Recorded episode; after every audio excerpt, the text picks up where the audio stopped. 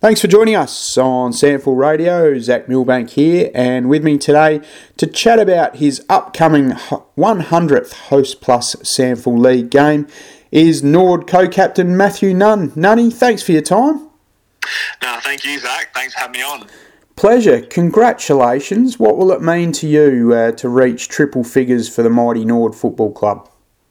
Yeah, it's great. I mean, I'm still coming to grips with it. 100 games seems like a lot, and it feels like I've been around forever. So probably could have had a few more if I didn't have injuries. But it's a nice milestone. It really is. I'll get the name on the locker, underneath the likes of Gary McIntosh and whatnot on the same number. So it's pretty special, and I'm pretty honoured to be able to represent this club 100 times. So, yeah, it's going to be a pretty special day. Yeah, I was going to ask you a bit later about the number 14, but why not? You brought it up now. Very special to be wearing that Guernsey because it is such a special one at the Norwood Footy Club, isn't it? Yeah, absolutely, and that's a big part of... Yeah, it's pretty special to wear it. Obviously, like I said just then, the number on the locker obviously going to be underneath Gary McIntosh, is one of the biggest names in SA football, and to obviously have an asterisk next to that for a premiership, as does he, will be pretty special. So yeah, it's pretty special wearing the number. When I got offered it when I was a young pup, I probably didn't grasp it back then, and now I really realise how much it means to me, and it's pretty special to wear it.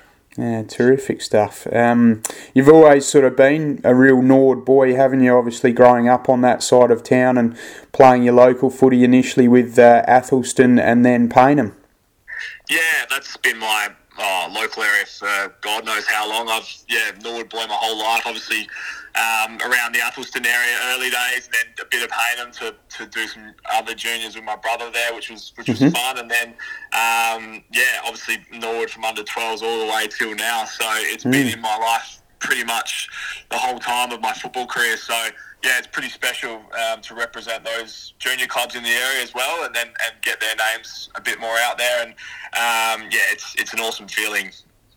Your debut at league, you said, you started in the under-12s and rose up right the way through the junior ranks there at the Parade, which obviously forms a lot of your love for the club. But your debut, did that probably come a bit sooner than you thought in 2014? Well, I was playing really well in the reserves. We actually had Andrew McLeod as our coach back then, which is just, an absolute amazing appointment. So, I actually had a poster of him in my room when he was our coach, which is a funny story. And it probably came, just because I was so young, it probably came a little bit premature because I was 16 when I debuted. But I was playing great footy. I was consistently in our best in the reserves, and I knew my chance was probably coming. Funny story with that. I remember James Gallagher was actually our coach at the time, and midfield coach in the league side, and he told me that night at training, you're going really well, but I don't think you're ready for a league debut. And then about 2 minutes later, Ben Warren came out and told me I was debuting. So it wasn't the most confidence the most. Going through my blood after that. But, it was quite a funny story that came up. So, it's awesome to be able to, debut at that age. It's pretty special. Good to see Duggar and Nagags on the same page there, working nicely. yeah. And then what you... So you made your debut. Tell us about that debut game against Sturt under lights, and then you turned 17 the next day. Is that right? Yeah, so it was just the day before my 17th birthday, so it was obviously found out I was playing, so it was a pretty special moment for me and the family, and we lost, and so I think we lost by about 12 or 14 points, something like that, and obviously that was back in, Norwood's three-peat years. That was the third year they three-peated, so the team was bloody strong, so, just to even get a sniff in that year was pretty special for me, and I only played the one game. I thought I might have snuck a couple more in there, but Duggar obviously had a pretty strong list to choose from, and that time when we had a couple injuries, it just fell my way. So to play at that age, I was looking back at some photos of it when they pop up, and I looked seriously young. So and I remember being pretty terrified when I was out in the Oval when the likes of Richard Tambling and all that sort of stuff were playing for Sturt and trying to line me up. So it was a good experience though. Oh, it certainly would have been for you, and I guess it gave you a taste of what was to come, because I guess it wasn't easy for you after that debut, because you ended up playing about 46 reserves games just on and off throughout the next sort of 2 or 3 years until you really broke through in 2018. Yeah, it was. I think it was more just, I guess, timing of things. Like I felt like I had some really good patches, and then I copped a few nasty injuries where I broke my arm when I was 17, so I was out for 10 weeks. Then the year after that, I had really bad hip flexor issues. So I had a couple bad runs with injury, but also, yeah, just in and out of the team, probably because of obviously how strong Norwood was at the time, and which was obviously, you know, credit to the coaching staff for keeping it such a strong group for, you know, an extensive period of time. But yeah, then once sort of, I guess, 2017, 2018 rolled around, I was really starting to find my form, and then really be confident, and then yeah, all of a sudden I felt like I was one of the best midfielders in the comp, which was a pretty nice feeling to be up against, you know, the other guys at other teams and know that you can match it with them. What was that turning point from a playing point of view for you in 2018? And I know one thing that we certainly have come to know and love about you is your clearance work from the centre circle in particular has been a real feature of your game, and I guess that enabled you to help break through and play those 20 games in 2018. Yeah, I think obviously I'm a bit smaller of a midfielder, like skinnier than a lot of the brutes out there, but my speed and agility is what set me apart. I really felt like that, you know, we had a great balance with Panos, myself, Grigg in there, where they were a bit more of the taller, stronger midfielders and I was the quicker outside runner, and yeah, I really could separate myself from the pack with that speed and agility. So I think that's where my breakout sort of came from, and I was really, trying to play to my strengths. And then once I realised my strengths were really good enough to match it with anyone, I really tried to sort of hone in on those and focus that. Yeah, that's what can make me one of the better players. So, just really tried to emphasise that and play to my strengths as much as I could. And as much as it was a great year for you personally, I guess from a team point of view, you made the grand final and it was an exceptional run, but just didn't quite get the chocolates on the day against North Adelaide.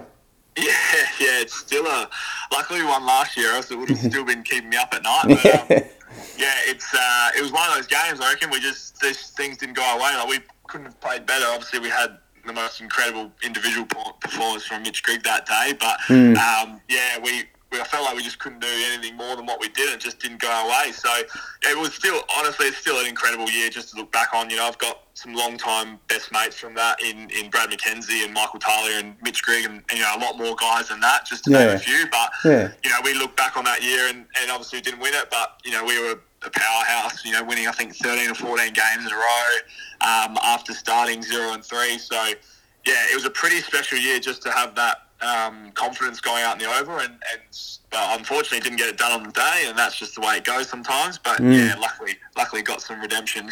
Yes, and that's what we'll talk about next. Obviously, last year it was just an incredible run for you in the finals. Obviously, losing that qualifying final so convincingly to Adelaide, and then finding yourself about 3 goals down against Glenelg in the first semi, and it was like, jeepers, you've come from there to win a premiership. When you look at it that way, it's pretty special.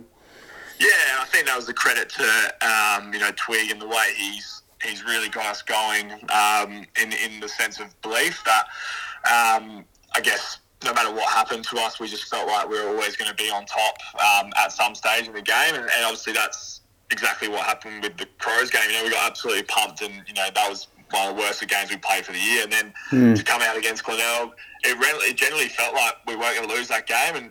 And you know, footy's a funny thing. You talk about feelings, all this sort of stuff, but yeah, it honestly didn't feel like we were going to lose that game. And same for the rematch against the Crows for the prelim. It just felt like that we were going to get on top, and we did. So it was a pretty special feeling to, I guess, come back from all those losses, that big loss, and then, perform so well.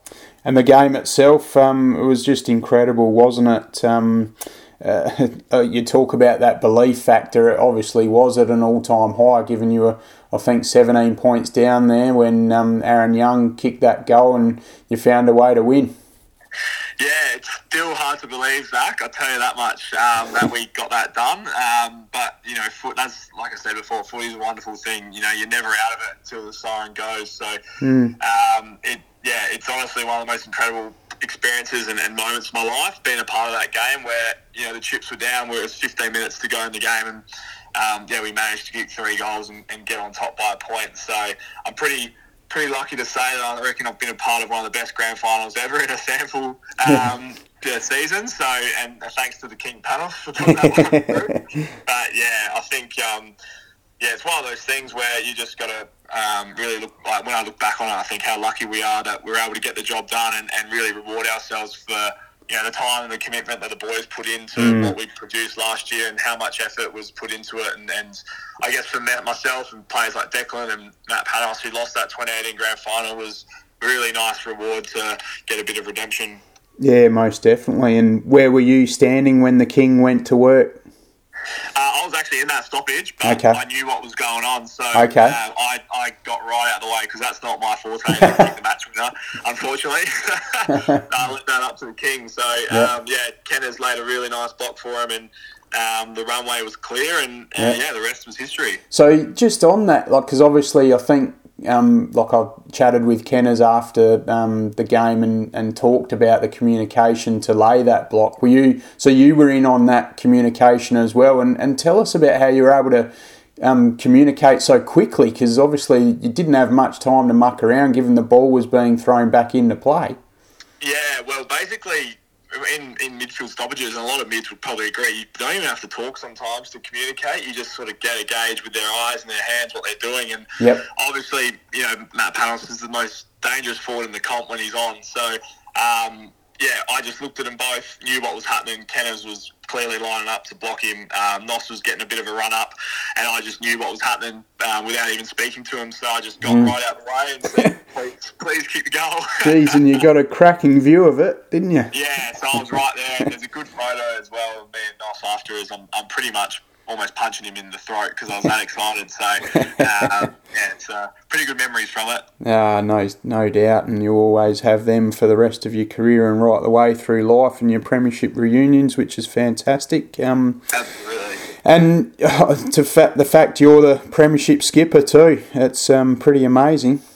Yeah, I mean, that's something. When I was a young kid, I always wanted to say I wanted to play 100 games for the club, and I wanted to captain the club. I didn't actually, think of premiership captain at that time. Yeah. I sort of had some goals in mind to be the captain of the club one day and play 100 games. So to know that both of those is about to be ticked off is a pretty good milestone in my life. I'm feeling pretty proud that I was able to tickle those off, and then to be a premiership captain along the side of that is just a massive bonus. And didn't really sink in until the moment I got up there by myself, because obviously, I was just so happy for everyone that everyone gets to go up and get their medal. And then once you're up there, you kind of realise, not many people get to do this. No. And so I was very proud of my efforts to obviously get to where a position of what I wanted to do, captain the club, and then to be able to lift the cup with Twig was pretty special. Yeah, exactly, it sure was. And tell us about the captaincy as well, Matt. Obviously, this year you started out as the sole skipper as you were last year, but sort of reached a point where I guess you had a chat internally and got JK the call up to join you as co-skippers. Just talk us through how all that evolved. Yeah, so obviously it was released through the social media, Norwood and the SANFL, which I was more than happy for it to do, because, just had a few of my own personal struggles with a bit of anxiety and I guess feeling overwhelmed with footy and sort of seeking some external help to really dissect that and understand it and, be okay with how you're feeling. And I think that's a bit of a, not an issue, but with males in sport, sometimes, people feel like they can't speak up and hold these feelings in, and then they get worse from it. So, I'm quite good at speaking about how I was feeling, and obviously I was struggling with the weight of the role, and obviously captaincy is an amazing position to be in, and I'm so privileged to have it, but it does have its added duties, and obviously you've got to be, thinking all the time, and I just got to a point where I was, probably at the end of my tether of what I could handle by myself. And so reached out to the club and asked for some external help of how we can either help me in the role or what's an alternative. So myself and Tweed caught up and came up with the idea of bringing Jacob up as a co-captain, which was obviously a really good option for me because, basically last year when I was injured for 8 or 9 weeks with a syndesmosis injury, he stepped in and obviously led the boys extremely well. Pretty much, I believe we wouldn't have won a flag if he didn't do what he did, throughout the time when a fair few of us leaders were out. So, to have, firstly, Jacob be okay with stepping up next to me, and then the club all right with that as well was really special for me because, there was times where I was really struggling with it and footy was almost too much. So it was nice to have the club really support me and, help me out in that time. Do you feel you almost came close to walking away? There was times where that crossed my mind, and I wouldn't lie about that, Zac. There's obviously, it's one of those things when things, in your mind aren't going well, or you think of the worst before the best. So, there was times where I was thinking it was too much, and seeking some external help and just breaking things down and understanding that it wasn't, anything else to do with my life, with my partner, friends, or work. Everything outside of that was. Everything was really good. It was just mainly sport that was impacting me from the pressures and whatnot. So, there was a couple of times where, you have those thoughts cross your mind. Obviously was able to work through those with the club and get a positive result for myself because obviously didn't want to just have to walk away during the year because I couldn't have handled it. So to have, the club and also, the people with it really helped me and obviously get me through that was really helpful. I can imagine, as you've touched on there, someone at the forefront of that would have been the Premiership coach, Twig Rawlings. He's an incredible human being in the way that he is very empathetic in terms of what's going on in people's lives outside of the footy club, isn't he? And no doubt that would have played a huge role in helping you get through it. Yeah, absolutely. Twig's not my coach. He's actually one of my good mates. He was obviously the reason why I got the captaincy. We connected on a really deep level and understand that both of us are very driven by the same things. So that's why I think I got the captaincy when he came along. And obviously it's been a really successful decision for both of us. I think, not everything's for everyone. I've obviously had it for 3 years. And I think when he realised that I was struggling we catch up frequently and have good conversations with each other. And I think he noticed that I was struggling a little bit, and I opened up to him, and I'm pretty open with him about how I feel and whatnot. And so when I brought him into how I was feeling, he instantly goes into father mode and really looks after you as a person before a player. Yep. And it made my life a lot easier with the decision because obviously it's quite an intimidating thing to do, being in a position of leadership at a pretty successful club. So to have his support and. Just as a mate, just to talk to about it and get through it was really, really helpful, and I can't thank him enough for it. Yeah, no doubt. And something that you're both trying to get your way through at the moment is just registering a win in 2023. Obviously, it's been tough for you, but you're getting closer. There's been some narrow ones the last sort of 3 or 4 weeks, and you've got a great chance in your milestone game to get on the board against South Adelaide at Flinders Uni Stadium on Monday. Yeah, absolutely. Obviously, results is the industry we play in, and clearly we haven't got any at the moment, which is a bit of a bummer. And there's been a lot of talk around us at the moment. But for me, I just try and ignore that external noise. We're not trying to lose. We're obviously trying to win every game. The boys are training their ass off, so I can't discredit anyone, for what we're trying to do. There's just a couple of things that aren't clicking for us at the moment on field, which is coming because obviously. Yeah, we know what we do works. We're just a bit off at the moment. So, hopefully this Monday we can get a big win. Would be amazing for the club on a long weekend. And, it would be a really nice result for my 100th as well. And outside of footy, what do you get up to, Nunny?